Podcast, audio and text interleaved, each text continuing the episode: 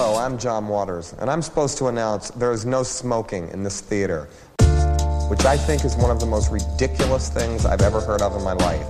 How can anyone sit through a length of a film, and especially a European film, and not have a cigarette? But don't you wish you had one right now? Mm, mm, mm. And I'm telling you, smoke anyway. It gives ushers jobs. And if people didn't smoke, there would be no employment for the youth of today. So once again, no smoking in this theater.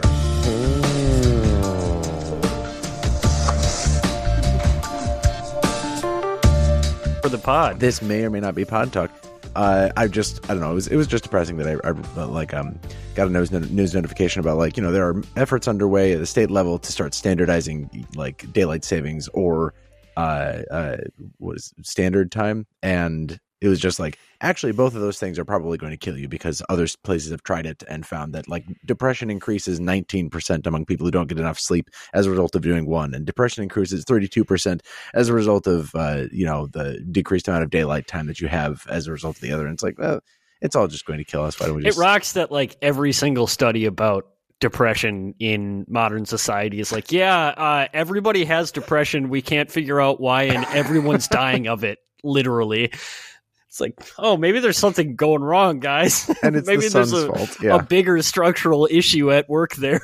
no no no you don't understand it has to do with uh with our twitter with Yeah, with, it's- with our media consumption yeah. Mostly media consumption, right? I mean, hey, man, I've been on Twitter a lot the past couple days, and there's maybe something to that. maybe something too not As- using it as if you wanna stay usual. oh boy um yeah I, I i is, is everybody okay if i bring back one more aaron grossman bit for this pod for this Oh, episode shit. of the podcast Wait, what is it? i'm not sure that i have an incredible um uh, like entry into it per se but the Aaron Grossman Film Department, well, excuse me, one, one Ah. Film Department Quality Index, Index is definitely relevant here. It'll- Amazing it's, of course, movie for it. updated.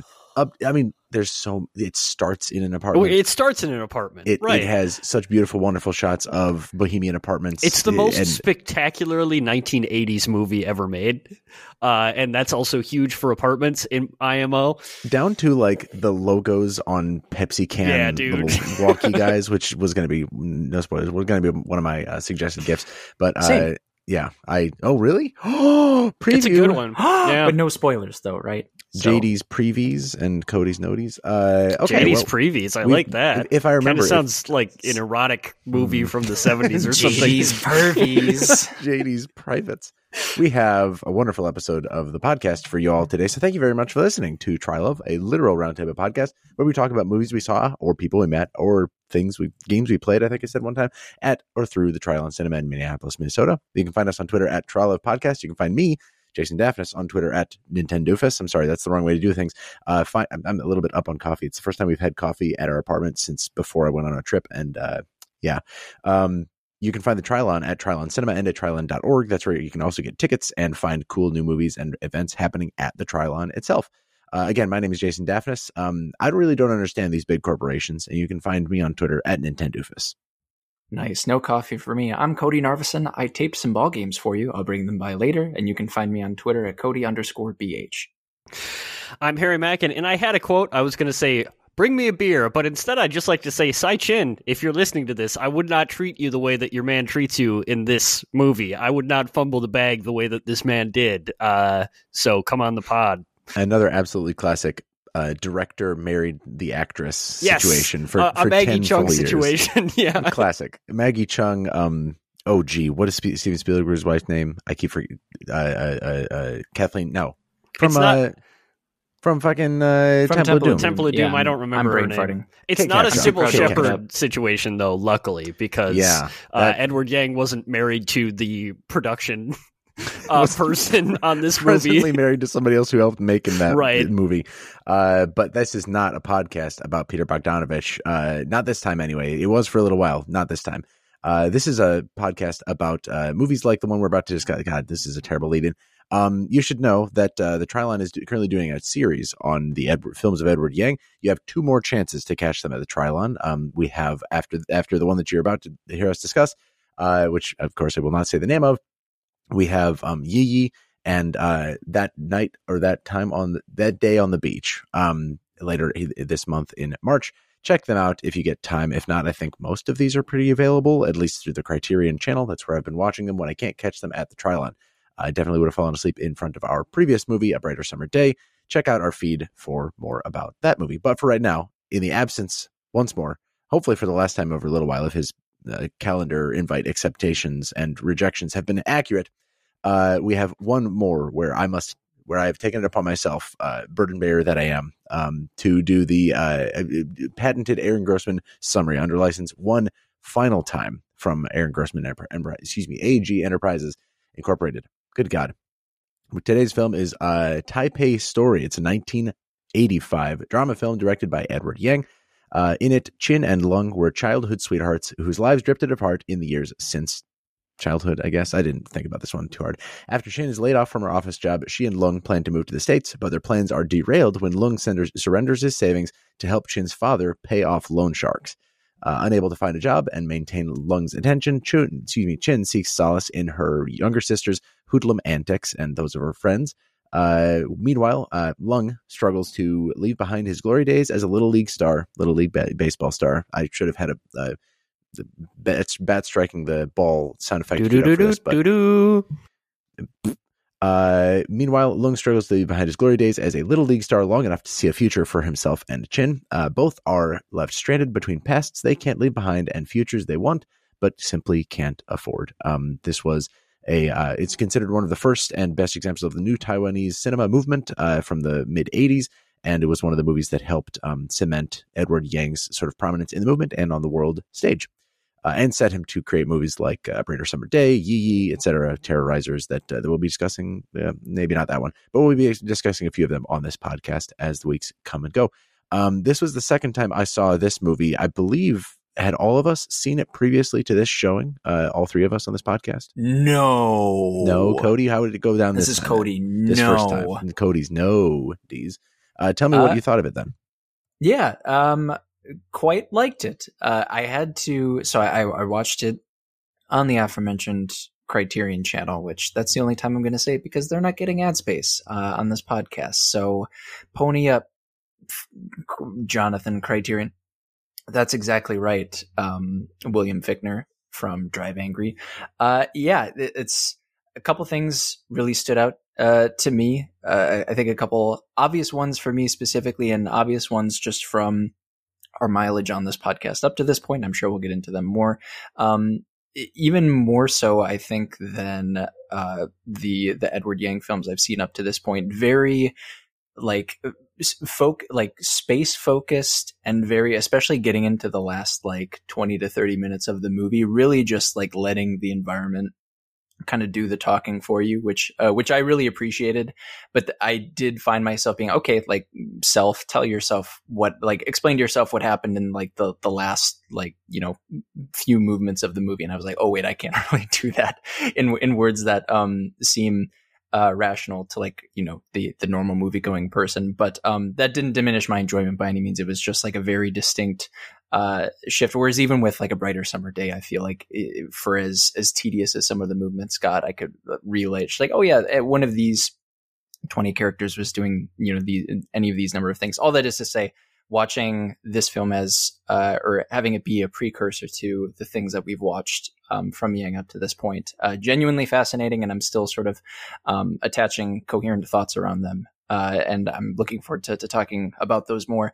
Uh, but I did have to stop watching the movie uh, on a couple of occasions once it became painfully clear that baseball was being used in a rather like nefarious thematical sense in this movie like baseball as the stand-in for like not like being focused on the past like not not um allowing for like growth or, or progression. big, big yeah, yeah. loser. Yeah. Specifically. Not not a good look for uh, for the baseball fellows out there but i like i loved that. I i thought that was um a really um, like a, a, incisive and fascinating deployment of baseball. And I, I guess this movie is Exhibit A. Um, I've it's probably come up before. I mean, Moneyball is not necessarily like a um, a glorification of baseball on the whole, um, even though I read it that way because I am one of the aforementioned baseball fellas, for better and for worse. But seeing baseball, de- like I don't know, as again as a motif deployed in that sense, um, really, really got me going, and I had to just like pause, kick back on the couch, and be like, man. Um, I, I actually, I baseball actually love, sucks. I sincerely great. love this. I had no idea that it was going to hit you. Like, now, what was it about? If we can focus on that, what was it about its depictions of baseball as that, like, look at this fucking loser who's never going to move forward with his life. He keeps looking back at his former glory. Was it be, just because they chose baseball? Because it could have been a lot of different things. Was it because they chose baseball as the vector of that? Yeah, and I'll I'll handicap myself a little bit just because I feel like I don't necessarily want this to be um like a rehashing of Moneyball where I'm just like on a on a It's your like, podcast, wind me up guy. and let me go for 45 minutes. Um, no, I I I, I want to hear what everybody thinks about this as well. Um, but the fact that um, I mean. I I don't know how much of this is accidental versus intentional of like the focus on Lung being a former baseball player. And it is, it is like little league. Not that it, that isn't nothing, but as far as I can tell, the characterization is like he's a former, he's going back to his local team. It is a little league team. And so we're thinking like at most age like 13 years, uh, or younger. And because when you think about the little league world series, which I know Mhm. Williamsport came up, uh, in this movie, and that's like where the Little League World Series takes place. well, they I believe, won, on- right? They're the 1986 world champions 19, of the yeah, it was 69. Yeah. 69. Excuse me. Yeah, you're right. Much Nice. earlier, Right. Than Right. Yeah. They they were the champs, and I, like I, I couldn't help but think, and I this could just be me misappropriating or, or my misperception because like I didn't come from a, a city that had little league world champions or anything like that. But the idea, I, in my mind, even when you're younger, like if you win the Little League World Series, yeah, every so often you hear about like, you know, oh, this this player, they're they're breaking through to the major league stage, and oh, hey, fun fact, they played in the Little League World Series. Most of the time, those kids aren't going on to do much of anything. It's just like, oh, they were really interested in baseball when they were 13. They're not making it their like lifestyle Mhm. personality, but it comes up all the time in this movie, and like multiple people rub it in this dude's face, um, namely, like a- namely at the bar. like Yeah, a supernatural interest in the little league world championships that nobody's really expressed in the real world, but in cinema, the power of cinema. You get to imagine a world where everybody's always talking Well, about it. Right. Exactly. You Yeah. get the you get the feeling, or at least I got the feeling that this is probably the only time Taiwan basically ever won that World Championship Little League, right? And I think like that's important too, right? Is that like first of all, baseball is not like a quote unquote Taiwanese game, right? Like it is one of the more loaded American symbols in this movie, which is full of like loaded foreign symbols. Um, it's it's this moment in his life where first of all like as he lies dying spoilers um literally the the voiceover narration he hears is that he's like now Taiwan Taiwan's hero right? Taiwan's most beloved child or he and his best friend who carried the team to victory. Um I think uh Cody's definitely right. Like it's super important that it's pre-adolescent right? Like it's before it's this like halcyon days of you know simplicity like his erstwhile sort of Japan girlfriend told him right? Like it's this symbol of a simpler time but it's also a time when he could be the best and excel and be the lead like the main character and the hero of a game that does not belong to him right? Like even though he's playing by somebody else's rules they nonetheless become the stars of it which is like this is a movie about Like native Taiwanese people being left behind by their own city, right? Like like Chinese corporations and Japanese corporations and American corporations because of the unfettered capitalism of the 80s have started to sort of like slice and dice Taiwan into tiny pieces for the exploitation of foreign powers. Meanwhile, the actual native Taiwanese are growing poorer and poorer. They have fewer and fewer um, opportunities. Uh, this guy owns a fabric store, right? And it's a fabric store in a uh, an older part of Taiwan that's literally being overshadowed by giant buildings that are being built for foreign corporations. And so you can see why, from his perspective, like he's thinking back to this time when like life was simpler and it actually felt like I had a shot. And it actually informs a lot of like what he wants to be doing, right? Like he he says at one point, like I fight with um others to do justice to myself. In his mind, he's still trying to be that guy, right? I think that informs a ton of his behavior and a ton of his motivations. So you're right, Cody. Like it's super important to like the overall like story, and and I really loved that as well. I also really loved like the way that that he and um sorry we're talking about um lung uh the the main character or the sort of co-main character along with chin um uh he also like treats everybody like they're part of his team, right? Like he has this very like coach or not coach, but sort of like star player holding everything together mentality throughout this. That that also felt very informed um, by his background in baseball. To me, it's sort of like you know, like like the the player who's sort of like got to act as mentor to everybody else. That's kind Well- of what he's trying to do very ineffectually throughout this movie.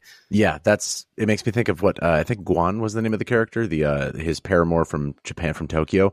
That Right. he meets again years She's in like one in amazing scene. That that scene is amazing. And one of the things that she says is, I forget the exact wording, but like that he doesn't know how to love anybody. He knows how to pity them. That he like or really sympathize, felt- right? Or I think it is pity. No, you're the, right. The I think it is translation pity. that I saw on Criterion Channel was pity, but yeah, like that concept of he doesn't really know the depth. Like he doesn't go through his life with that depth of feeling, which, as we can talk about later, probably is what leads to his complete lack of attachment, or at least, I guess, like maybe he feels put upon lack of attachment to Chin. Like he feels some.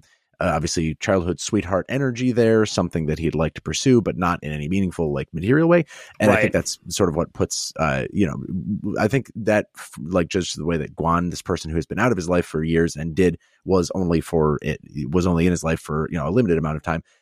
The fact that she has that perspective on him and can still identify that like um pathology, so to speak, of like he he does have that like quarterbacking thing. He lends money to a man that does not that even his own daughter knows doesn't deserve that kind of.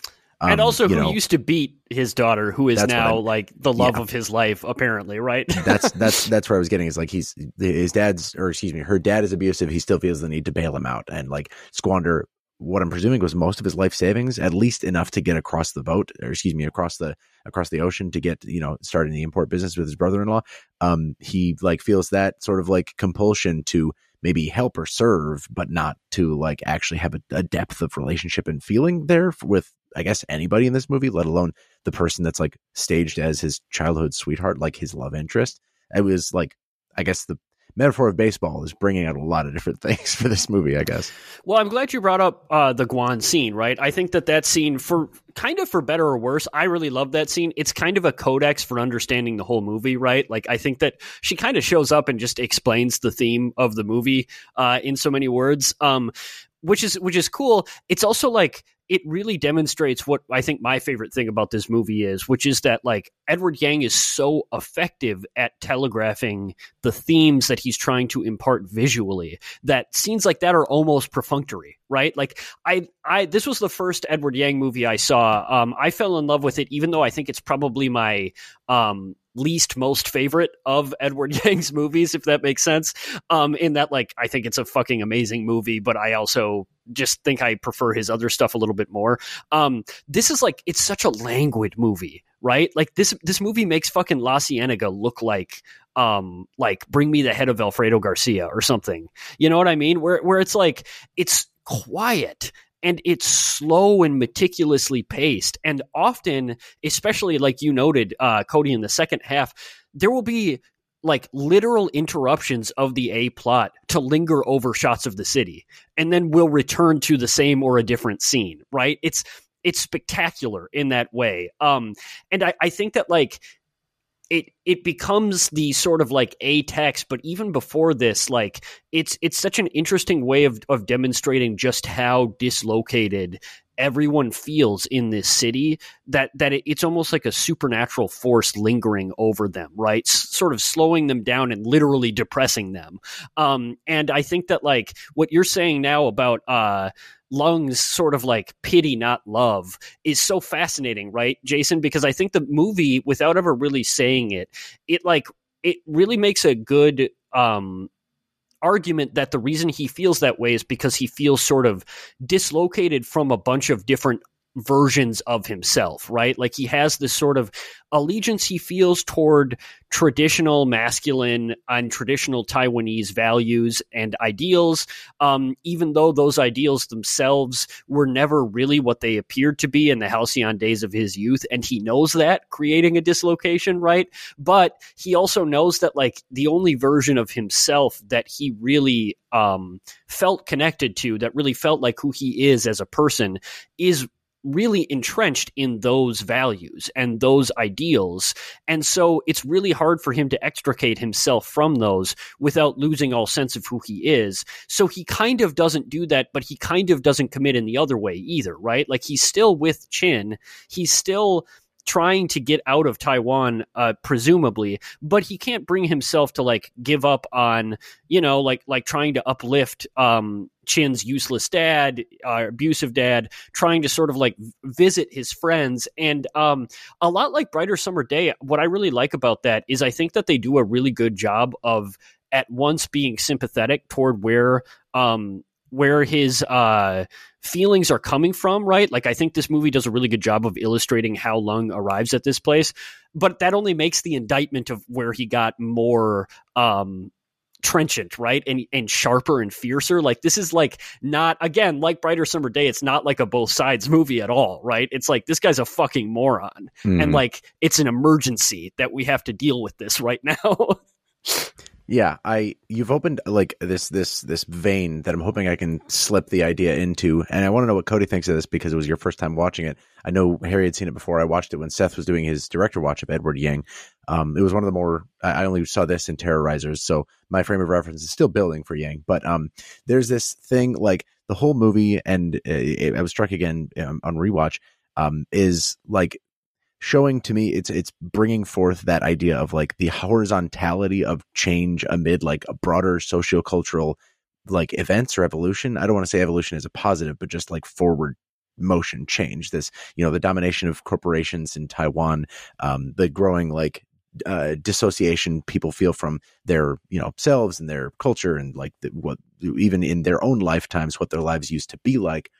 Uh, the false gains of modernization of like I love that at the end, Chin has like she was working for some lady doing some dumbass job she was happy with that she was let go of uh, from um and then at the end she is back doing the same damn job with the same damn lady right. in the same damn city. You know like i think that there's like a, a lot of throughout the movie that's that thread is and throughout the characters of course it's it that uh, narrative thread that idea is being sort of threaded.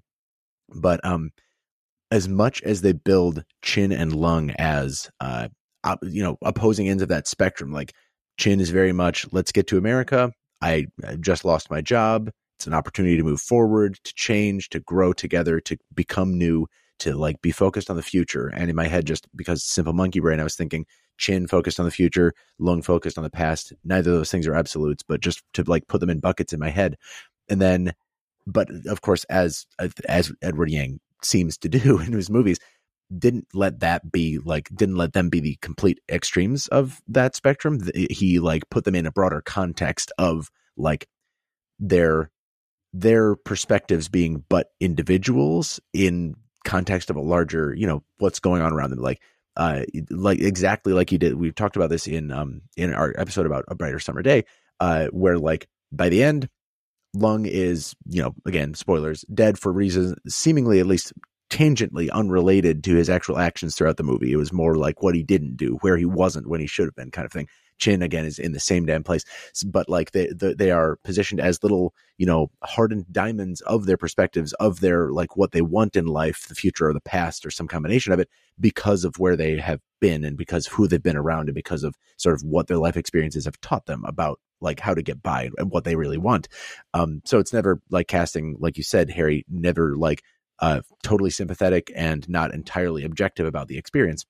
But I was curious why I even triggered Cody about this was because I was I'm curious, uh, having recently seen Brighter Summer Day and not having seen uh, Taipei Story, how do you feel about like Yang's approach to that concept if you're even reading it in this movie versus Brighter Summer Day?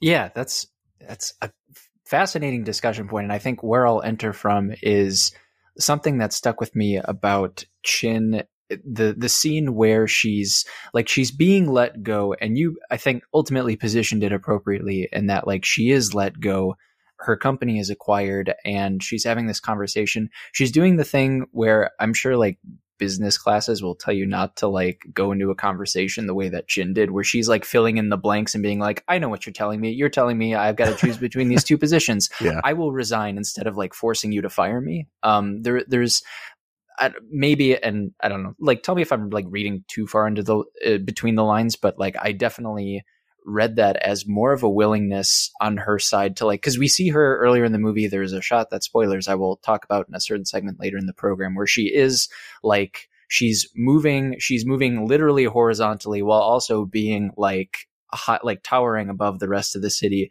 mm-hmm. and there is something about her, her status that she's clearly not all about. She has the willingness to just like to move away from this particular position, even if it's just for that one day. And like, even if she goes back to a similar position or literally the same position tomorrow, the fact that she's making that choice to say like oh i will withdraw from this position and just like try movement elsewhere because like movement elsewhere is better than oh i don't know like sitting in a dark room watching baseball games like moments in the past that have Ooh, already happened yeah, yeah. Me- meanwhile there are I, I, like we've, we've talked about it and we will keep talking about it just like the interstitial sort of sequences of those same aforementioned humongous skyscrapers just like creating this feeling of supreme isolation both chin and lung feeling so like overwhelmingly alone when they're not with each other or like somebody else. Um, and uh, like to her credit as well, Chin is also in like dark uh, rooms when er, in, in various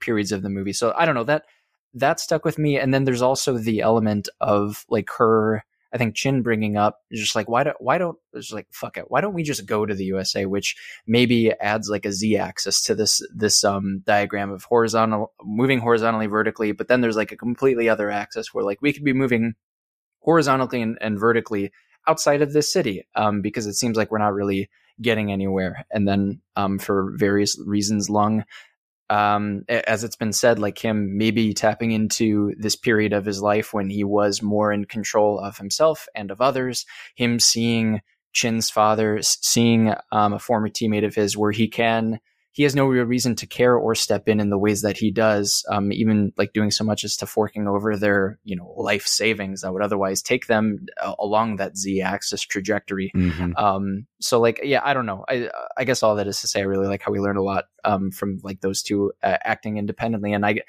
I feel, I it's a completely different sort of move it, movement. Getting back to your, I guess, original question, Jason, um, compared to like a brighter summer day where the I don't like it's tough to see the axes in that same way. And I don't know if that's necessarily a bad thing. I think the like maybe maybe the um the the X and Y and Z axis scales are just like much much smaller. Yeah. Um, yeah. although I, I will like having the the prologue of a brighter summer day kind of map out a lot of that for us where it's like this is the place where we ended up and that's maybe like there's maybe a Taipei story esque like scenario where we're like talking about whether or not we should be moving, and th- this is just sort of like maybe the natural follow up to that. We're like, well, now we've moved, and now we need to refine our identity. Um, so I don't know. I, I, I guess maybe my concluding thought to your question, Jason, is this is a, a, a natural follow up to Taipei story, and I'm a little bummed I didn't watch them in that order, but that's okay. Shout out to John Moret. Um, he's a visionary.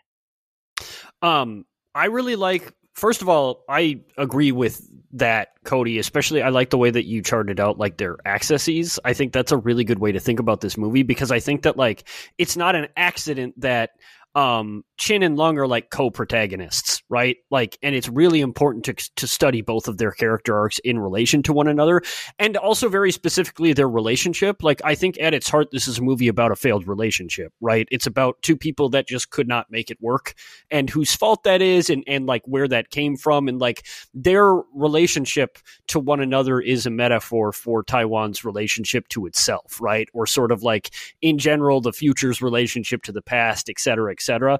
What I do like, Jason, is that I really like that you set up the dichotomy between future and past that they set up between Lung and Chin. I think that the movie is very interested in establishing that dichotomy early on so that it can complicate it, right? So that it can even, I would go as far as to say subvert it. Like, I think that like the beginning of this movie is supposed to show Chin as this sort of like very modern woman, right? Like she is moving into an apartment by herself, which is unusual for an unmarried woman in Taiwan, as we're told.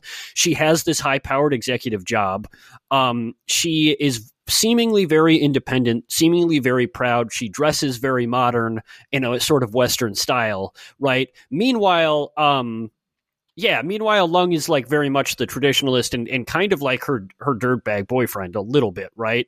Um, the movie like goes to great lengths to compromise or to complicate that um, by sort of like demonstrating the ways in which our understanding of Chin may actually be informed by traditionalist gendered ideas, right? Like Mhm. there is this sort of deep resentment uh, by the men toward Chin in this movie. Obviously, her father, but a little bit her um, husband Lung, or not husband, her boyfriend Lung as well. Like there, it's just in the way that they are so cold, not cold to each other, but so workmanlike. The way Yeah. that he cannot extend any in- intimacy or any sort of like partnership towards her. I think that like Lung's failures as a partner in this movie are really important, but. We also get to see then because the movie actually starts from her perspective that one the re- the reason why women are sort of like more quote unquote uh suited for the modern environment uh in a way that makes people like Lung so resentful is because uh they never had the privilege right? Like Cody you noted really really astutely right that like when in Lung's sort of version of himself as best uh like Chin is watching him from a darkened window across town, right? She's not the hero there. She's a kid who's falling in love with the baseball star, right? And it's like that's not what she wants, especially because in that point in her life she was being victimized by her father, right? She was standing up for her mom and getting beaten uh, instead of her mom uh, by her abusive father. And so, like, she never had the privilege to see the past in those terms. However, she also, like, I think it's really important to note that this movie, like, demonstrates that being a woman is still a very precarious situation in Taiwan, right? She's, she's abandoned by her boss. Who is this sort of like fuck you got mine hyper capitalist uh, Taiwanese woman? Um, and when she's abandoned, she's immediately fired by this sort of like sexist corporation and that leaves her without a lot of prospects, right? And so there is this sense in which like Chin is not actually this sort of like hyper future woman, and I think that one of the big points of the w- movie is that like viewing her under those auspices actually communicates more about us, right? Or more about who uh, Yang was trying to sort of like level this movie's charge at because it, it Mhm. turns out that like not only is she quote unquote stuck in the past but like she also still does not have opportunities and still needs sort of like not support necessarily but she needs a different kind of support than she's being provided by Yeah. the people around her That's that makes me think of like I found it interesting that she's laid off. Chin is laid off uh, as part of like a corporation has bought her company, and you know they're going to take a hit on it. It's a failing company, and they just don't understand. Like it's a concept that hasn't quite reached cultural consciousness. Why you would buy a like a, a failing company, so to speak. Um, but her position is not just she's laid off from it. Like her position is eliminated. They say you are a personal assistant. We need you to be like you're not a, a secretary and you're not a manager. You would have to be a secretary if you're going to continue with us. And there's like, of course, the whole obsolescence of the role type thing, and like a future forward. I think Edward Yang was looking at the like the the lay of the land, so to speak, culturally, and saying like, are these things important when personal assistants do things like uh, like you know literally just assisting like grabbing things getting things printing things attending to needs when technology is phasing that out generally um but also like the gender politics at play there of we must now relegate either uh this uh, position that has been typically filled by a woman for a woman is now either going to be subservient to that where you're just running the machines that assist somebody or you're going to have to step into a role like Ms. May the uh, her boss in this movie who for whom she gets laid off and become management. Like you're going to need to do that. And uh, like Cody was saying, she doesn't really uh, cotton to either of those. She she wants to. well she's not doing, it's important to note she's not given the option to go into Right, management exactly. they don't say you can be promoted they say That is true. we're going to make you a secretary which is like a huge pay cut and a huge prestige cut to this person who had been basically doing the job of her boss right, Right. and so it's like it sucks it is it, but like it, it i think it's even further telling like to that point like they don't give her ladders of mobility professionally or socially they say this is a step down this is at best lateral uh maybe if you spend your i mean i'm inferring here but like just having been in the corporate world maybe if you put your time in maybe if you like really make an impression you can be, become something like ms may was to you but um it is like i guess marrying that against what you've been saying, Harry, about like the way that the men in uh, Chin's life are treating her, her father and uh, her coworker who's growing distance from his from his uh, almost divorced wife, and from Lung, her childhood sweetheart. Uh, and from like I guess in ways that secret admirer boy who sort of like hangs around and then ends up killing Lung.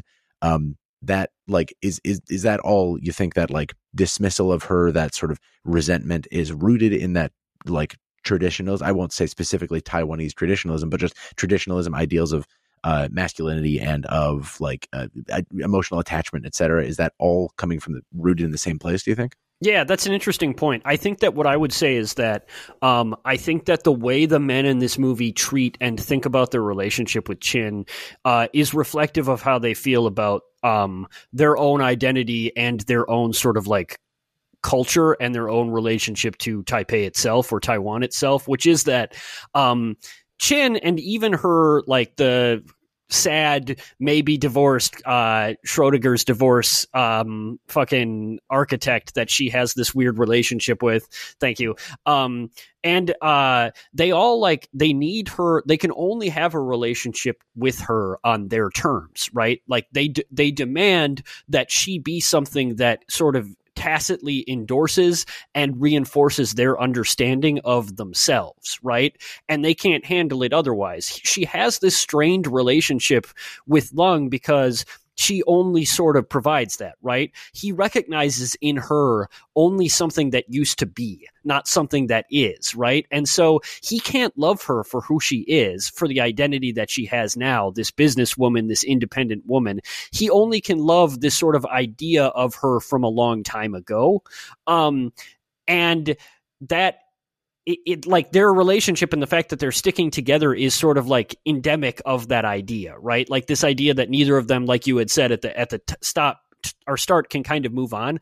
I really like how that is true of all of the men in Chin's life, right? Like it turns out that um, the uh, architect only really sees her as like a quote unquote work wife, right? And just sort of like uses her to like vent his frustrations and sort of like present this version of himself that he wants um, and does not need have any need for her outside of that meanwhile right like like chin wants to protect her he wants to defend her he wants to like be the provider and so he is so frustrated by the fact that she doesn't really need those things anymore um, just because he he can't find another role for himself, right? Because he needs that to be his role. He needs to have um, all of the agency in the situation, he can't conceive of a partnership that is more equitable than that. Which, when you consider like his relationship to traditionalism, becomes very clear, right? Like he's he is unable to sort of like make out a new place for himself in society writ large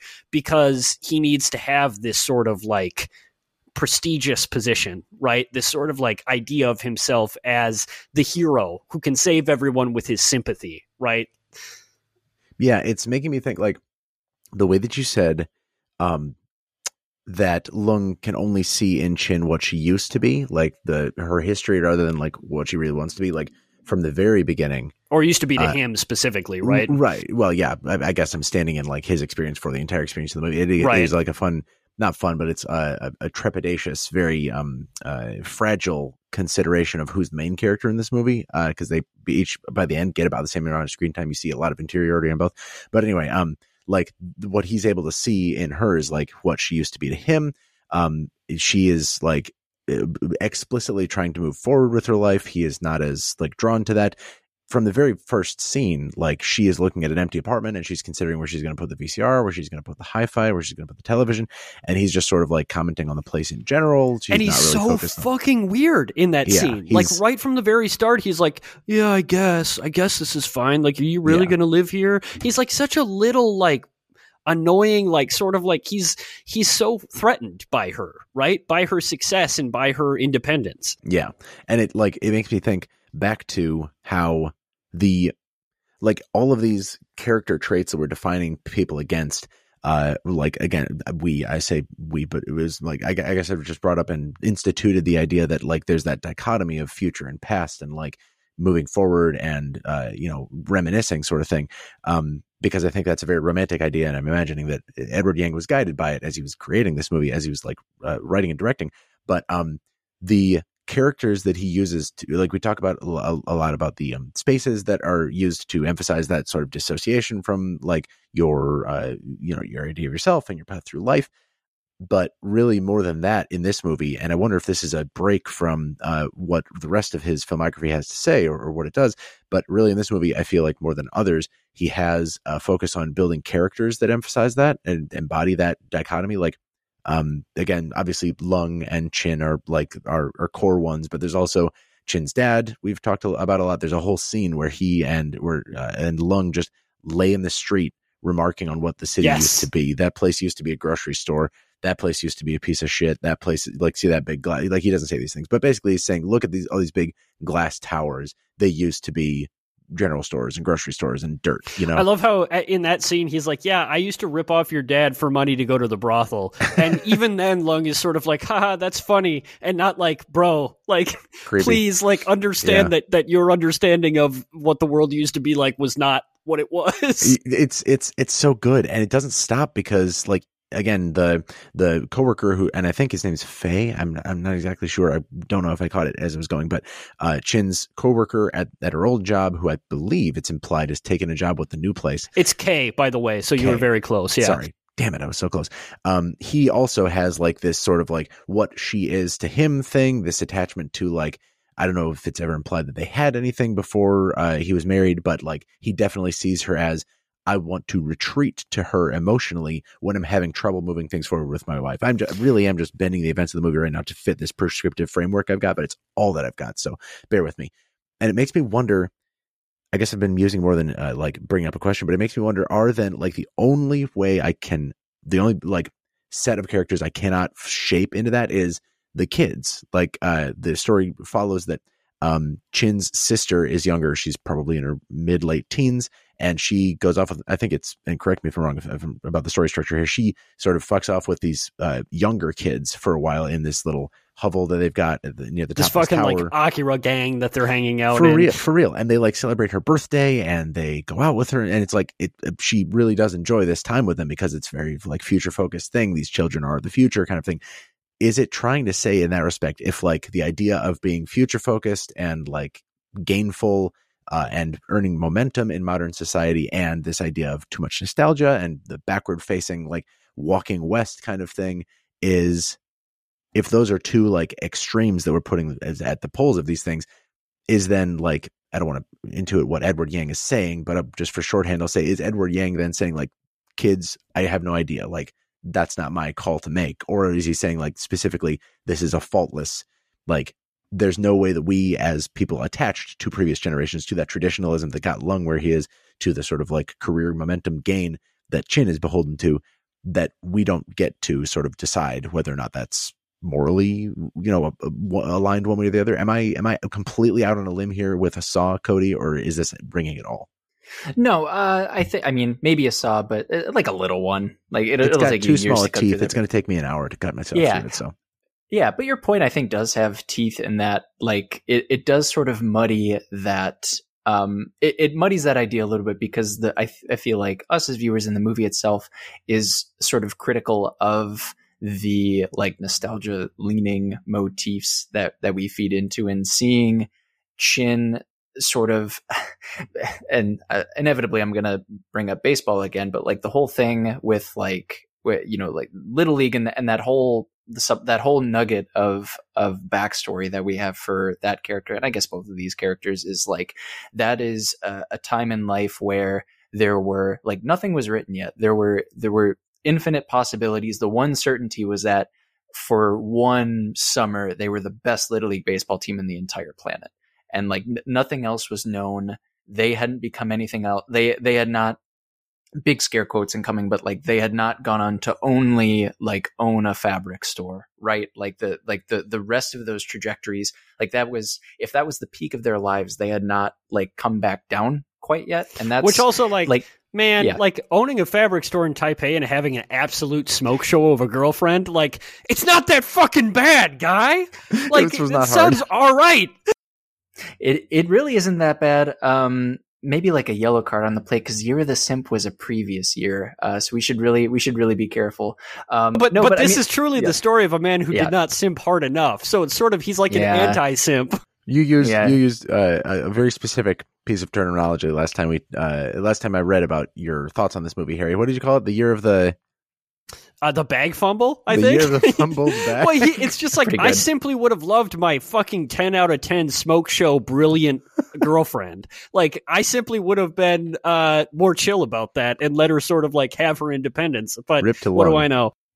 Yeah, and maybe maybe it is maybe we're meant to see it as okay that the smoke show girlfriend is spending the bulk of the movie also being critical of these things and she's allowing herself to kind of turn backward in time like i- indulge in the livelihoods of this other you know social circle where like those trajectories are maybe still on the up and up and like the, those things aren't quite as written yet. She she's indulging in that a little bit as a treat. Um, that's yeah, I don't know. Like it's and it's I mean it's tough to be critical of that because yeah, uh, because this dude sucks like a, a, lot. So um, and and he's I, we've already seen him indulge in those things and do it poorly and um shittily and any other sort of adverb I can think of. Uh, and- Poopily. Yeah, I don't know. Bad. Yeah.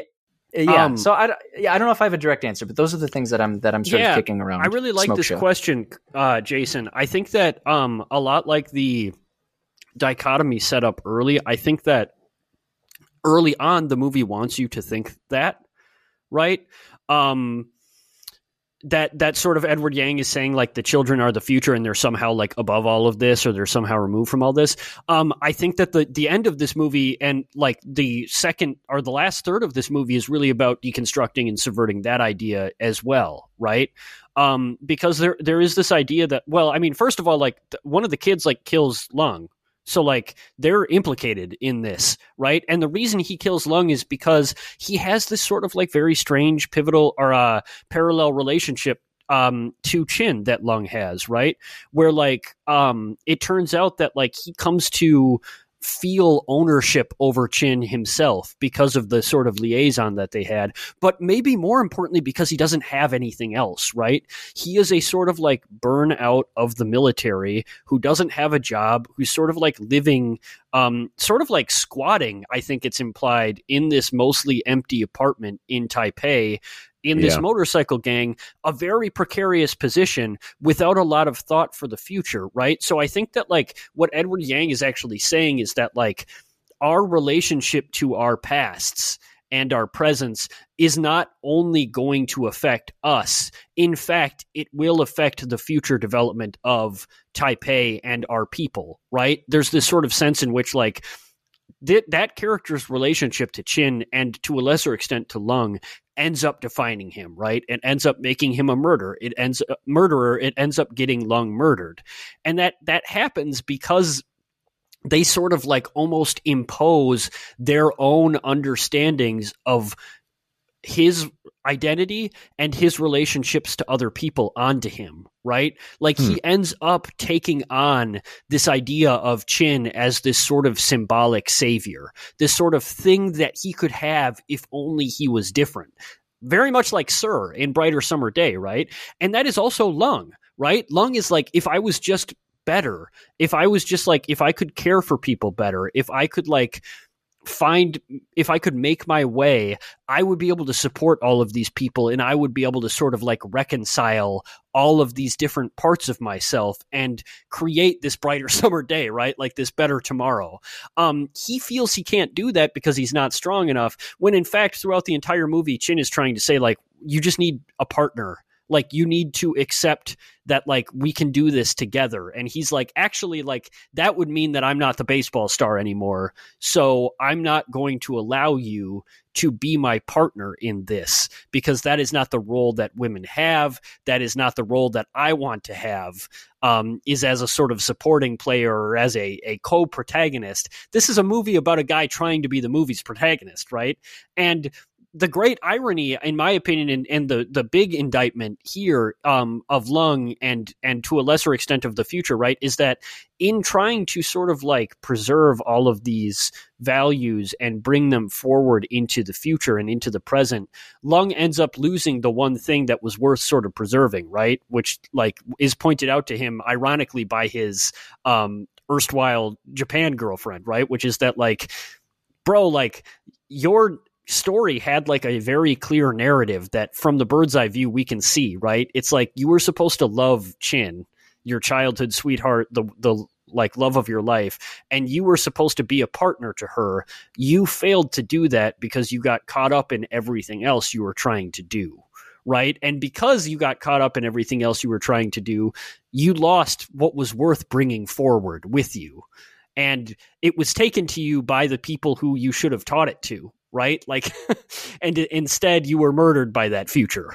Yeah. It's it is driving home that idea of like the precarity of of his situation is like he he is, is to blame for a lot of it life choices and his and his obsession with the past etc um but again like larger context yang is saying no it's also like as a result of like these fossilizing big social cultural changes going on are pushing people toward these sorts of decisions toward and away from these centers of comfort and these ideas of self-improvement um and like it's just underscored near the beginning when and I, I apologize i had to use a cough drop so you might hear some clacking um underscored near the beginning that chin loses her job. We've been talking about so much about this because of a 10 centimeter miscalculation in her construction company's plans uh, and it like totally went them made them go busto like now somebody needs to acquire them because they fucked up that badly and from that point on and that's in the first 10 minutes of the movie proper um, we have like this constant tension of you know those two dichotomies of these two people uh, and like this idea that just surviving in that environment is not going to be like thriving. It's not going to be moving forward in your what late twenties, early thirties, whatever these characters are supposed to be. If he was part of a little league, like a winning little league team in 1969, and it was 1985 when the movie was made, so he's probably early 30s at this point. I don't know. It just like it just keeps getting more and more resonant and more and more simple. The more I think about it, the more that we talk about this, uh, is like it. It it really do does come down to um, these competing forces are affecting people, but their situation is made more and more precarious, so their opportunities are limited and they shrink. And when one wrong choice is made, it's almost impossible to follow like the the the threads of it back up, back you know to the heart once you've already passed through the the veins and arteries. It's it's it's kind of nuts how this movie does that with such simple tools. It looks incredible, it moves incredible, it like sounds great. Maybe I might like this better than I like um, Brighter Summer Day just for how it moves. Like its pacing, I think, is a little bit more aligned with my speed. But we'll see after Yi how I feel about the pacing of Edward Yang movies.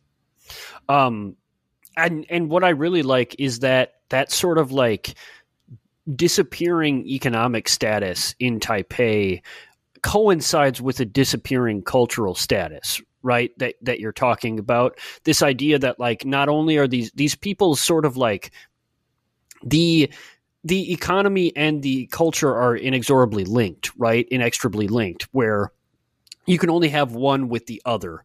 And as these people's city is literally being taken from them right? Like i love that first um, architecture scene where he looks out over the city and he says like i can't even recognize the buildings i made and the buildings i didn't make anymore. It doesn't matter if i'm here or not anymore right? So these are people who are losing ownership of their city.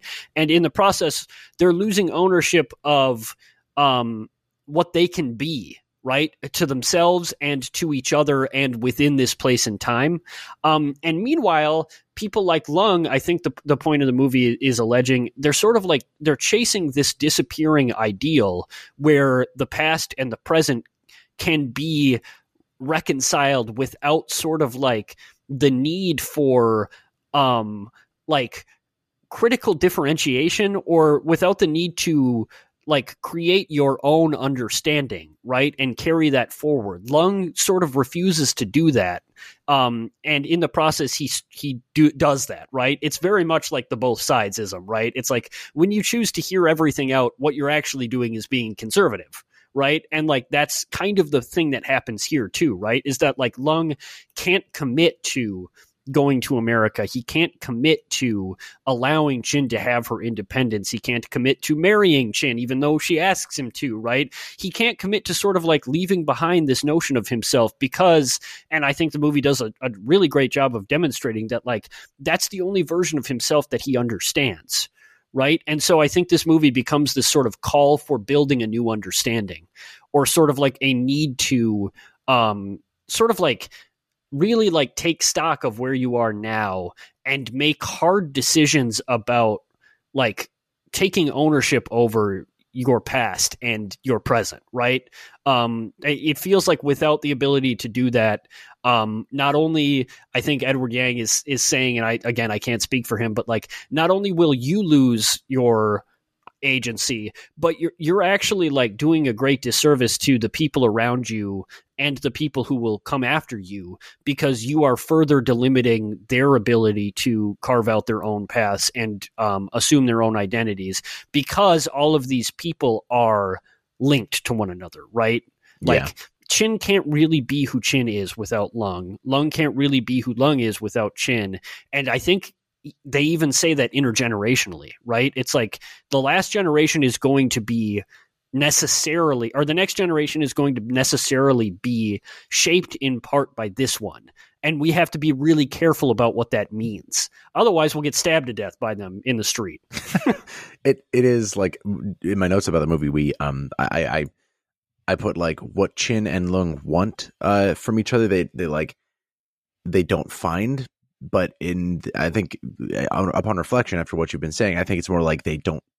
Neither of them is able to look hard. Like maybe Lung bears more responsibility for this, but they're not looking hard enough to find that. You know, they don't haven't defined it and haven't like found the pathway to achieving it, to like finding it, to like seeing yeah. it, discovering it, and acting on it in the other.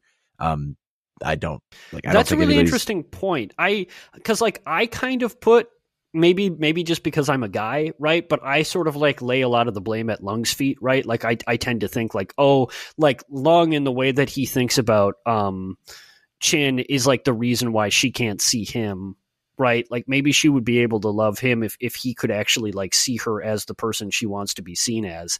Um I'm not sure if that's true though, right? Yeah. Like like maybe one of Chin's own problems is that she can't give up Lung right? It, like which is the yeah. irony right? Because like he thinks that she's so advanced and mature and modern and it's like well if she actually was like maybe she would be able to like give this relationship up right? Well yeah. I mean that i also like the idea like consider that what she's looking for is like for momentum she's looking for a life she's looking for like something sustainable and supportive and like i guess again to go back to my little dichotomy something more modern and she doesn't get it from lung and she like does try she's got you know her she she's made overtures and she's brought him out to do things and she's like tried to make something something of a semblance of a life with him. She's included him in her in her apartment hunt and stuff. She doesn't get it. Uh, and she ends up hanging out with a bunch of hoodlums who like have nothing but futures ahead. Like they have no pasts to be chained by. And Lung himself has like he is looking for uh, you know, the glory of olden times, both with Lung and excuse me, with Chin and like of his own former glory uh, he doesn't uh, find it, so he like turns to his old pals, his old uh, baseball pal with you know the gambling wife. He turns to his old paramours who are in town from Tokyo. He turns to uh, his dad's friend, Chin's dad, who uh, you know has like his own attachments to like his own tie downs that he should just be ready to abandon, but he's not. Like Chin is very much ready ready to abandon that man. Lung is not because of like the perceived familial ties. I, I just think it's interesting how they're both looking for uh, complementary things in each other and just pieces of their personalities and lives come between. And I'm just sort of reading back of the box themes at this point, but uh, it, it like our conversation has underscored how I think straightforward it can be about those things. Maybe I don't want to say frustratingly straightforward, but it feels like I'm I'm seeing them too quickly to even be um like properly acknowledging them because of how like obtuse a brighter summer day could sometimes be and how long it took to get to its message. It feels like this is more like a straight shot to the heart of those ideas and themes to me. Just say you didn't like Brighter Summer's Day, man. I, I, I, won't say I won't say that. I had to break it up, and I did have a good time with it. But boy, it was it was a lot. Um, I love that the the ending of this movie is essentially the same as Brighter Summer Day, uh, in that somebody gets stabbed like in the the in scene the before the last scene. Um, and I also think that like it's probably similar in the sense that like Yang probably kind of worked backwards, right? This again, this hmm. feels like a forensic movie in a lot of senses, where it's like, hey, like how do I get from here to there? right like like this guy how do i use this sort of like final inciting moment of crime to represent this larger idea about what is happening in Taipei and what I think is going to happen if it doesn't change. Um, and like I I love that, and also like I think it's like really important that like it's so masculine, right? Like like this this kid who ends up fighting Lung is doing exactly what Lung would have done at his age, right? Like they're fighting they're fighting each other to do justice to themselves. They've made each other symbols Mhm. of what they can combat and what they can destroy to feel a certain way about themselves. And Lung, even to his final breath, like doesn't get it, right? Like he he dies thinking about the championship when he when he was a star instead of thinking about Chin or Does something. Does he see the game being played on one of the old rotten out TVs next to him, or is it just in his mind's eye that we're I seeing think that? it, we never see it on the screen. I think we see it like zoom into the screen. I mean, it is still important, right? That Mhm. like what he is thinking about is not just winning, but he's thinking about a newscast. So he's Yeah. being about being perceived as something. That's Ah, what's important to him about that that's a like, good point. You know, situation. I, I this is 10 years ago now, but in college, little piddly writing contest I won for writing about Portal. And now I think I don't remember as vividly standing on that stage receiving an award as I do remember the photos of me accepting that award. Oh, that's interesting. Yeah, I mean, a- that there's something to that, There's right? something to that, Harry. I mean, every yeah. time you remember a memory, you're actually creating a new memory, right? This is- so All right, we we need to go back to Satoshi Kon another time. But right now, uh, this has been such a scintillating conversation. I said right now, right at the one hour mark. Holy shit!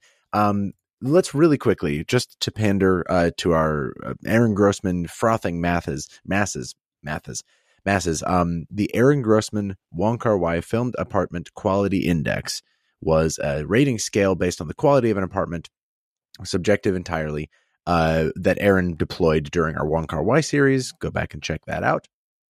And I wanted to see if we can just in you know in the encapsulated uh, little apartments and changing world of this movie, if we wanted to have any of that, like, can we get a rating? I guess Cody, if you had to assign an arbitrary number from zero to ten on the quality of, well, let's just say Chin's apartment, the one where she hosts her sister, the one where she's doing aerobic exercises and shit uh what what what would you give that that puppy what we know of it Oh, that's my knee jerk reaction is not particularly favorable of that apartment just because it comes with a lot of baggage, a lot of bad memories and memories of memories, uh, and so on and so forth. Um, my first instinct was like a five. I don't know if that's. I don't know. How does that? How does that hit y'all? I saw some. I saw some reactions. Uh, My- uh, what, what do y'all think? I, I won't make this definitive but my opinion is that it it probably is in reality a five but the contents of it again chinsai uh i mean can you can you say that like the potted plant doesn't brighten the room if it doesn't like Mm. you know True. like Uh, yeah, it's, I think it's, it's, it's a the pretty contents. beautiful apartment. it's it's Yeah. a it's a 15 out of 10 by my scale Wow. Wow. But, okay. but the actual apartment itself I was going to give it a 7.5 just because, uh, and this will be a controversial decision, I guess, but like, I really love the fucking like weird squatting apartment that, that the kids live in. Um, Oh, yeah. God, it, it's gorgeous up there, huh? Like, I could, I wouldn't even need electricity if I lived in a place like that. I would just be enough to like read by the light of the fucking Fuji, uh, sign that they've got up there. Um, those scenes are fucking spectacular. Oh my God. That would be an eight. There's no furniture in there, which is a problem. Is Um, but Am I? Am I? I might have to stream this again. Does, is Duran Duran written on the wall, or is it just like the phrase? Because there's some it's English, Duran like, Amer- something, yeah, Yeah. Okay. but it does. It's not Duran Duran. It's Duran and then something else. Also, uh, it it must be noted. Um, th- this has a very like emotional and sad scene set to fucking um. Footloose. Footloose. It's inc- like it's amazing. Edward Big Yang, fan. the god, could pu- only pull that off, right? Uh, it was else? it was around that point uh it was literally i wrote the note footloose just the word footloose exclamation point and then uh after that i was like oh wow rebels of the neon god um i'm just now starting to like they're they're two vastly different movies in a number of ways but there are some seedlings of of ideas that i feel like um Yeah. i don't know we, we already did an episode on that we don't need to rehash all that but Uh, i just got yeah. thinking about it right then that was that, that uh, Simon. Yang. yes Yep. Go back and listen to that episode. That was a really good episode. God, one of those early pandemic episodes for us. Check that puppy out. Um, that was one of God. Is it four segments now we have to get to? Uh, I'm gonna open the junk drawer real quick for you folks to drop in any more thoughts. Uh, for example, this is the low hanging fruit type stuff. This girl owns way too many fucking pairs of glasses. But my God, no, she rocks dude, them she all. looks so fucking. She- she nobody's looks ever looked that good in sunglasses. Chill, business casual business casual steezed out every fucking day but yeah like it there's this way too long a hold uh on on her like armoire uh and there's like 30 pairs of sunglasses on that thing i was stunned Uh, Uh, shout outs to Hou Hsiao-hsien, uh, who plays Lung in this. He's also just like a very famous, uh, like Taiwanese cinema director. He did Millennium Mambo, which we're gonna maybe probably cover later uh, this year, and um, a bunch of other stuff. Uh, Flowers of Shanghai, Cafe Lumiere, three times, which is really good. Um, the Assassin, most uh, most recently, which I haven't seen, but which looks sick. Um, and he's also just he literally just plays Lung here. I don't even know if he's an actor in very many other things, but he's clearly, um, uh, let's see. His brow is always kind of furrowed just a little bit yeah, he's creased, really like good he's in doing, like this. he's like he knows he's always doing something wrong and he's doing it anyway yeah And also, like he's not he's not uh like actor attractive, which is pretty No. important to like the Lung character. I feel. Can we you get know what Aaron, I mean? Aaron Grossman uh, filmed uh, uh, man quality index on Lung. oh yeah, well, I mean, I almost made this a joke in my review. Like, this is really the story of what happens when a four gets with a ten, right? It's like he's just like constantly like trying his best to sort of like live up to like this outkicked coverage that he has to sort of like make happen. oh, I love it. Uh, Cody, any junk drawer thoughts before we pop over to uh, our penultimate bit? Yeah, um, baseball spoilers. This is not the last time it's going to come up this episode, uh, and I would I would be a little shocked if I hadn't brought this up in passing on an episode before, just because I I like it quite a bit. Um, with regards to like little league and how something like baseball can cultivate such uh, such a particular period of like a young person's life where they can afford to like be obsessive about something and be like the best at something and the pursuit of that uh, obsession within such a tight concisely defined window. Um, the 2019 documentary koshien japan's field of dreams uh, i've watched it a couple times it's it looks like it's now available in the usual like rented places uh, the availability was lacking at various points in the past um, but it looks like it's it's out there now. It's like 95 minutes. I could have watched 950 minutes of it. Uh, I like it quite a bit. Baseball. Nice baseball indeed. Uh, thank you, resident cor- sports correspondent. I will leave my uh, my camera on every time you mention sports because I just want you to see all my baffled reactions. He's talking about stitches on a ball. I don't understand. Are they supposed to be round? Uh, we have. I think there's like 108 stitches on every baseball. I think 108 is that. right in the official 108 the stitches. MLB. Yeah. Damn, Yeah, and next time should Cody think- sees me, he's going to give me 109 on my ass because he's going to kick pew. me for talking about sports. Um, we have one. Uh, oh, sorry, Harry. Was was that? Oh, I was just gonna say, weirdly, shout out to Eat Drink Man Woman. I don't know if it's just because I watch them at similar points, or if because they're both Taiwanese movies and I'm basic. But this movie has always kind of reminded me of that movie. I think it might honestly be as stupid and simple as that Chin kind of looks like Zhu Jiajian from that movie to me. Mm. They have similar personalities Yeah. in some ways, and that Yeah, they're like right. very independent young business women. Um, but anyway, I love that movie a lot. Also, It's so like maybe poetry. It rhymes. yeah, check that shit out. I guess that is a really good movie. I bought the uh, Blu-ray for way too much money because I was just taken with that movie the first time I saw it last year. Good God, what a movie! It's so Um, good. I I will go back and I will watch um the, the his Hulk um just to better get a feeling again of his Fellas watch. fellas watch Hulk. Uh, the uh, yeah, we should we should actually do that. Uh, but for right now, we have one uh penultimate segment to get to. I, I want you guys to tell me what we should do for uh the gifts that go out with this episode on Twitter. Um, yes, that's that is right. It is time to give me a grief, uh, a geef, uh, give me Zangief. Good grief, man. Uh, this uh segment is where we can you can go off about any shots in the movie. Timestamps help, but not required. I have a few of my own, but I want to toss it to Cody first for his thoughts because I know he always takes his little Cody's noties about when these uh, shots appeared and, and how we can use them.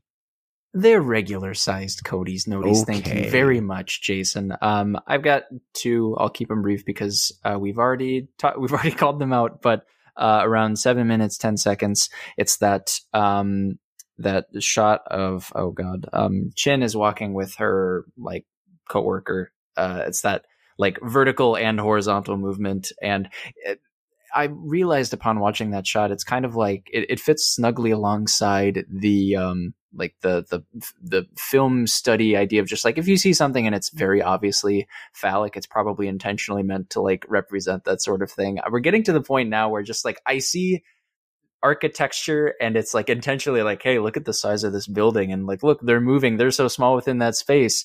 I'm edward yang la la la. It's like okay that's a, there's something there's something being done here and i better tune in. Um but i'm, I'm growing to be a, a, a growing to, like a tall building to be a big sucker for that. Um so that one and then uh 1940 thereabouts that walking pepsi cola can this is this movie is not as like um ag- i think aggressively obviously egregiously about corporatism as like a walking Pepsi cola can might uh, otherwise suggest. Um, but the fact that it It is a gets Pepsi there. yeah, it, it, it gets there, uh, and the fact that it is a Pepsi Cola can and it is like slowly walking forward, it's uh, an image that we're not meant to take super seriously um, until it it walks on us, right? And we're bleeding until in the it until it collides with the traditional Taiwanese books that are also on that desk and tips over. it makes it makes you think. Um, and I'll leave. Oh god, and I, uh, I'll leave it at that. Those are my two. Uh, also, uh, pursuant to the corporatism thing, one of the funniest sort of like uh like understated jokes is in the last scene when um the Miss May immediate like returns and all of a sudden wants Chin to work for her again. It's like, oh, where like where have I seen this before? But she's like, uh yeah, you don't even have to like leave Taiwan anymore. We can have a big American corporation right in our own city. And like Why go as she's- abroad? as she's saying that, the the camera is just stuck on Chin looking at her face in the reflection of the window, just completely stony, just like, ah, Jesus, Jack, like Jack here Nicholson we go in The. Shining doing the Kubrick yeah, stare. it's like just, you can oh, almost hear God. like, "Hello, darkness, my old friend." um, and so that's really funny. Um, I only have one. Uh, there are a lot of really good ones, but like I think it's got to be that long shot of the kid putting um Chin's jacket on her when they're outside on top of the building, and the their um silhouettes are outlined by the Fuji um like uh sign, the neon sign. That that like scene makes me cry, man. It's so fucking beautiful. I like break down looking at it, Yeah. right? It's like in a, a shot like that in a seat like in a movie that is like I think I was telling Kelly this before we went to see it. It's like even if this there wasn't a story, I would watch the full length of this movie just to sort of see what Taipei looked like in 1986 and Mhm. like boy does it deliver on that score too. It really And does. That's my favorite moment of that, I think. And just before that shot, it's presaged by like a, the same set, just like from a different angle to where you're seeing like the broad outline. Yes. This broad red outline of Chin's face and of the boy's face. And then it like turns around and it's full and neon bloom. What a fucking shot. Uh, Blade Runner, eat your heart out. Um, mine, uh, I, I did take a bunch of timestamps this time around. It's kind of an annoying habit that I wish I could break at some point, but not until there's, not while there's content to produce, man. Um, it's uh, I'm going to choose because you guys actually did pull a few that I that I already had in, in mind.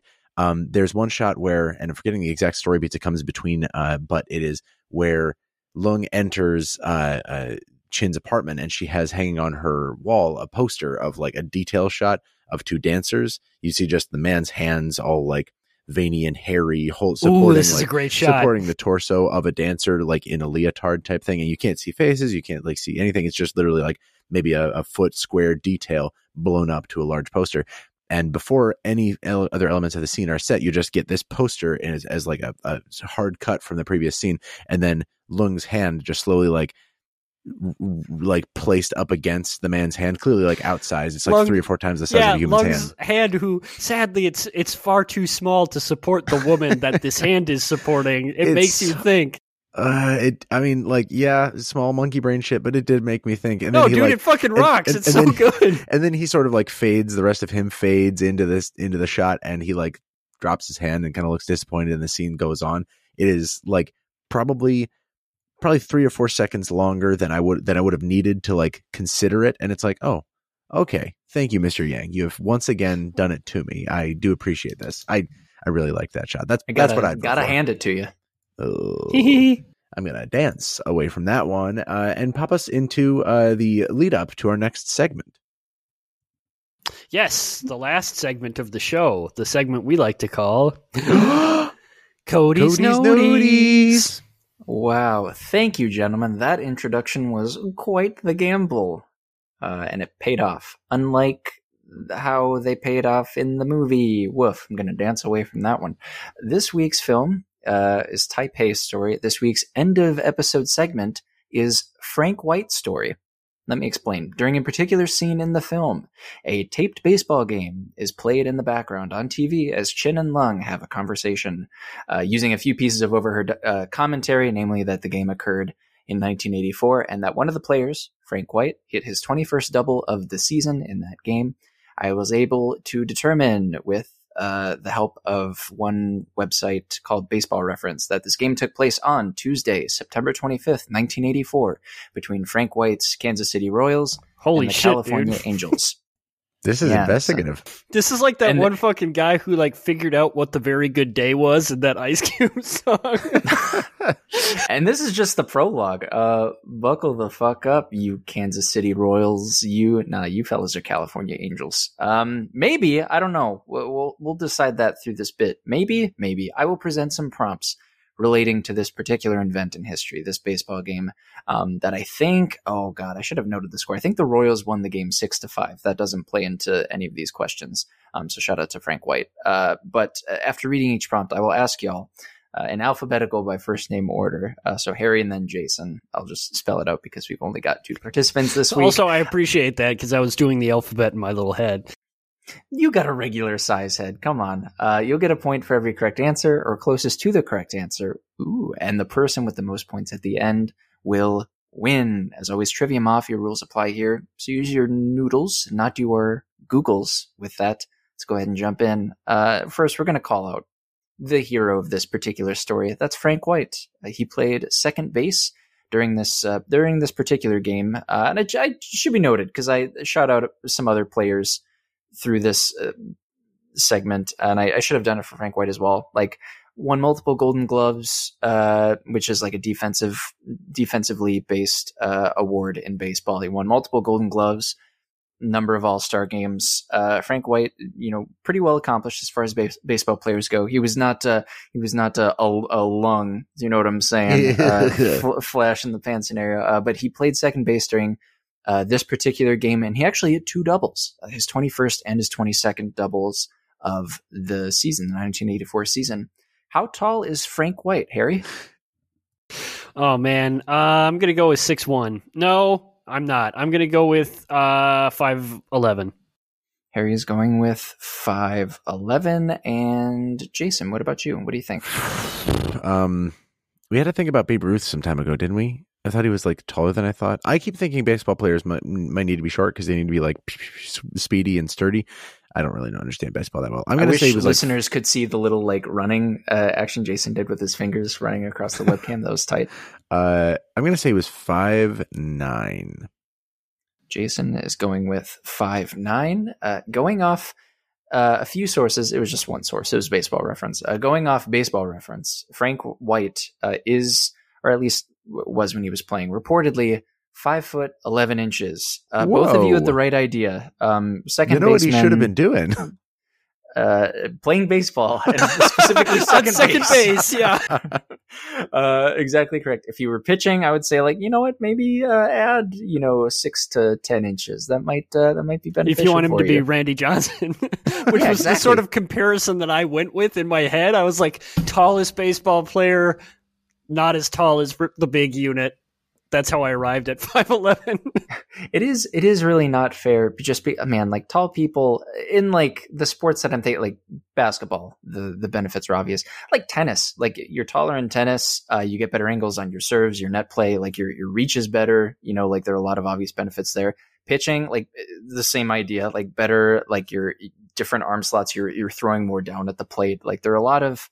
There whatever sports science hashtag um but 5'11 second base seems seems about right Um, so Frank White, you were perfectly sized. Uh, we've decided. Um, five nine would have also been five nine would have also been pretty cool, but five eleven was the right answer. Dead on. Harry gets a point for that one, and we will move on to question number two. Uh, we're going to talk a little bit about the Baseball Hall of Fame. This is an honor that is bestowed upon individuals who have had a particularly significant and positive impact on the game of baseball, uh, whether they be umpires, managers, executives, uh, but most importantly and most applicably, baseball players. Uh, somewhere between 1 and 1.5% of every uh, person who has ever played in a Major League Baseball game gets uh, you know gets that honor, they receive that honor of being elected to the Baseball Hall of Fame someday.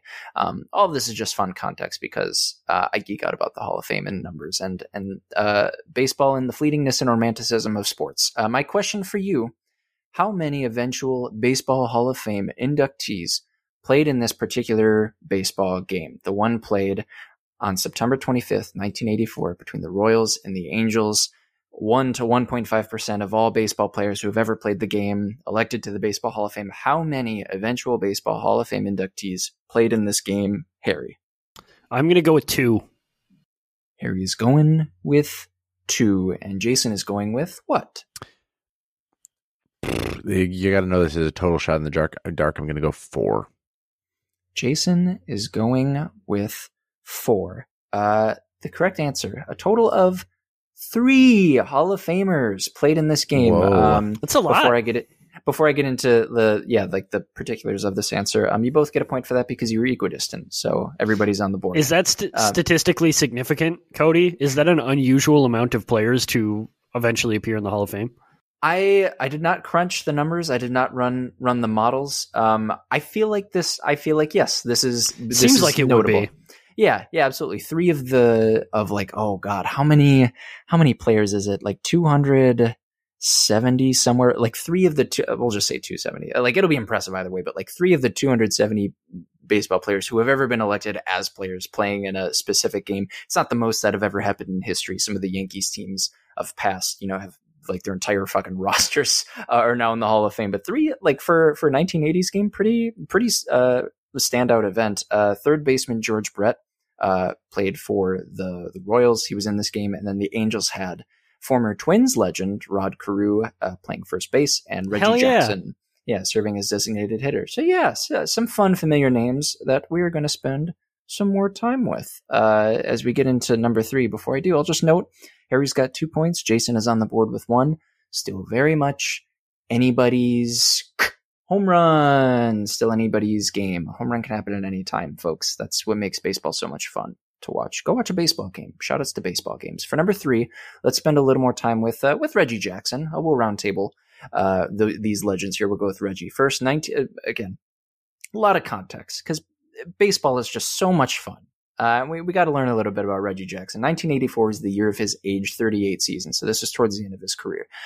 Up to the, you know by this point in time, he was very well established as one of the greatest home run hitters to ever play the game. Uh, by this point, he was a 14 time All Star. He had won an MVP award over a decade ago prior to this game, uh, and he had won five World Series rings between two different teams.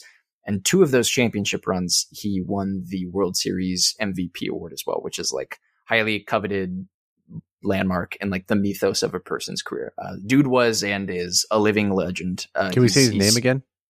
Uh, Reggie Jackson. Reggie Jackson. Thank you. Yeah, uh, of course. Reggie Jackson. Shoutouts. Uh, my question for you two gentlemen.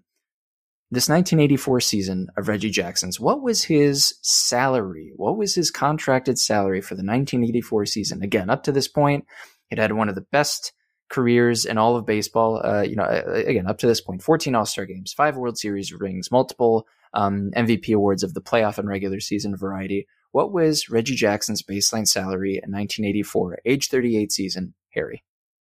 God, this is going to be so embarrassing. I'm really going to not get this I'm- right. Full disclosure, I'm not expecting the world for this one. I, I needed a different angle, and we weren't talking about movies, right, but I thanks. wanted to throw in money. Um, so there- Is it annual? Annual salary?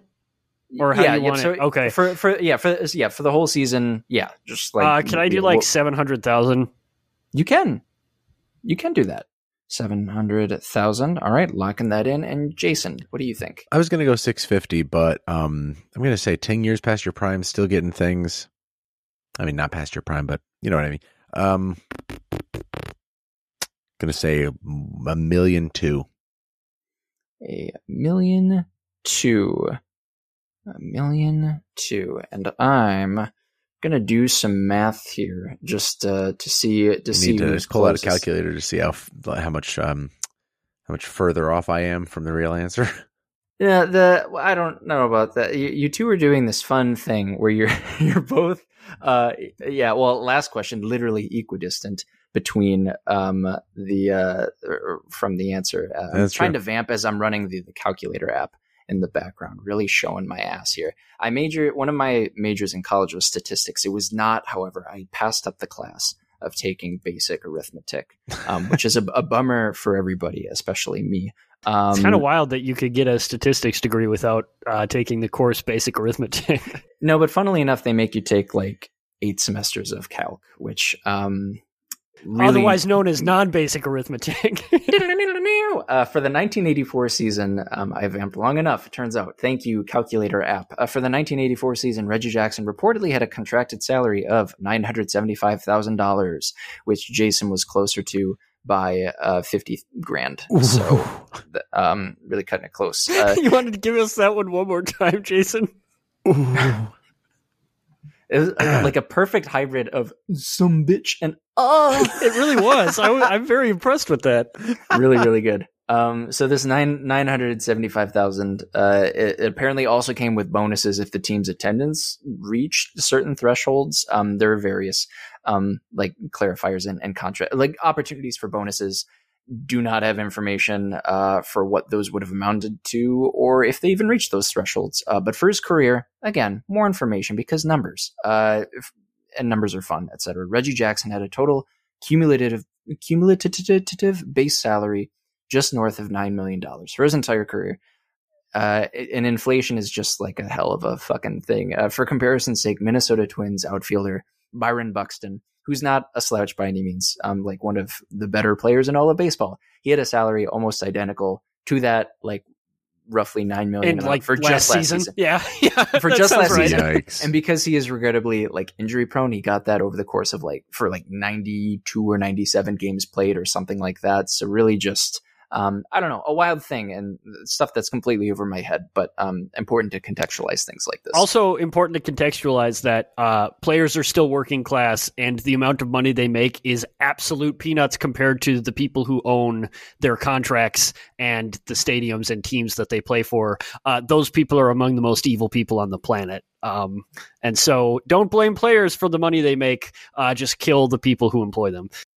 Correct. Yay, verily. Fully endorse that. Um, but hey, speaking of franchises, uh, speaking of the Twins, for question four, let's hang out with Rod Carew, who spent a majority of his career with the Twins and found himself with the Angels for the final seven years of his 19 year career, including in 1984 when this game took place. Uh, let's also, it needs to be said, let's also, fellas, do our part to squash the rumor that Carew had converted to Judaism. Um, I can explain. So this is all alleged and based on information the internet presented to me yesterday and would probably still present me today if I looked it up. But evidently, Rod Carew did and does identify as Episcopalian, even though his first wife was Jewish, and during their time together, he apparently practiced certain rituals in accordance with the Jewish faith. This is, um, y- you're giving me uh, giving me guff in the chat about winding up with with the hike question. I'm actually winding up for this one, um, Oh, boy. baseball stuff. Uh, but I promise it'll it'll be. It's going to be a fruitful, maybe. question about Judaism. Uh, Finally. it's not. It's not not.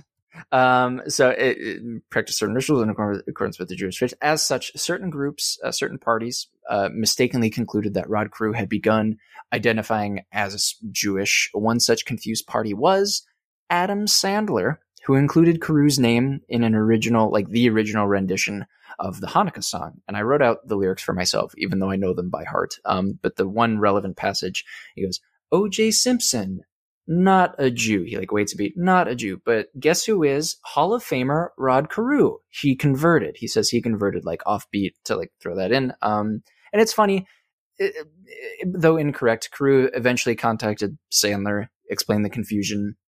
They had a good laugh. Carew still like found the whole project the song to be like very funny, and Sandler removed Carew from subsequent renditions of the song going And forward. the point being that Carew would be um, a get for the Jewish community, whereas it's very fortunate that O.J. Simpson is not a practicing Jewish person.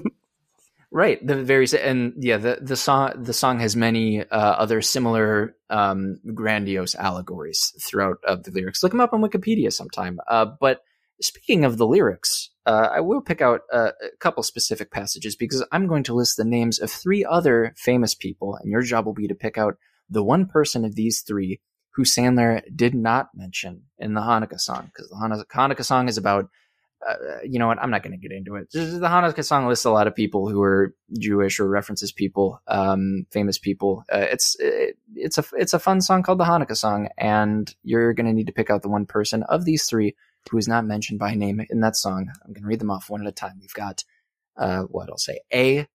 Tom Cruise, B. Goldie Hawn, C. Kurt Russell. So which one of those is not mentioned by name in the Hanukkah song? Harry. Uh, it would be weird if Tom Cruise was mentioned. Maybe it's like a joke like O.J. Simpson, but I mean, consider Um, consider what Cruise also rhymes with in a song about Hanukkah. So oh no! Wow, you're just throwing me a bone there, I'm- aren't I'm, you? I'm I'm trying because I have no better guesses. Uh, I'm gonna go with Kurt Russell, I guess, in that case. Thanks, I guess, Jason. Oh Um, yeah, uh, sorry, I got that down. And now, Jason, over to you for your guess. See, my own rationale works against me in in both ways because I cannot imagine Goldie Hawn or Kurt Russell being mentioned without the other one being mentioned. So it feels like a cyanide pill of an answer to say one of them isn't mentioned. if you go with Tom Cruise now and you're right, I'm gonna be so fucking mad. I'm gonna say Tom Cruise. you son of a bitch. Uh, love hearing the the mental calculus of these things play out. Calculus, math, numbers, also fun. Ten Uh, semesters. Uh, oh, uh, Tom Cruise is mentioned uh, in the song not because he's Jewish, but because his agent is slash was reportedly Jewish. Hmm. Uh, Goldie Hawn is also referenced, but C. Kurt Russell is not mentioned by name. um, but again, I, I mean, hey, it's a flip of a coin, uh, twist of the flip of the bat, crack of the lumber, baseball. Uh, Baseball. Oh, oh, baby. Uh, so current score. Uh, Harry's got three. Jason's got two. As we head into our uh, our, our final inning, uh, one might say, uh, he wore he wore number five for most of his career. So it's only fitting that we make question number five about him. That's George Brett, the other Hall of Famer from this game we haven't yet talked about. Uh, and this is a relatively more straightforward question compared to the other ones uh, where I'm talking a lot. But George Brett ended his 21 year career with uh, a base hit total of 3,154. 3,154 base hits for his career. He got one of those hits in this game on September 25th, 1984. Shout Uh, outs, hell that- yeah. Ain't that fun? Yeah, shout out to base hits. Uh, as of right now, right this second, my question for you where does George Brett rank on the all time list of career hits in Major League Baseball? Of all the people who have ever played baseball, uh, all of the greats, all of the scrubs, any, uh, all of them who have ever donned a Major League Baseball uniform uh, and logged even an inning in a game, where does George Brett rank amongst the masses, Major League Baseball? career base hits uh, as my voice cracks very fortunately the closest guess here will get three points the other guess will get one point so you get a slight bump obviously uh, and uh, that's very important because we only got five questions so harry what's your guess here where where does george brett rank on that all-time Could list I career hits Have the number of hits again? uh that is um pee pee poo poo that's all you know uh 3154 Okay, thanks. Um, Yeah. I'm gonna embarrass myself here. I want to say like, oh man, does I think that probably cracks the top 200? I'm gonna go with like 150. 150 all right locking you in and jason Zero metric here. Um, I'm gonna go. Uh, you said 150. I'm gonna go 110. I, th- I think the name sounds pretty cool.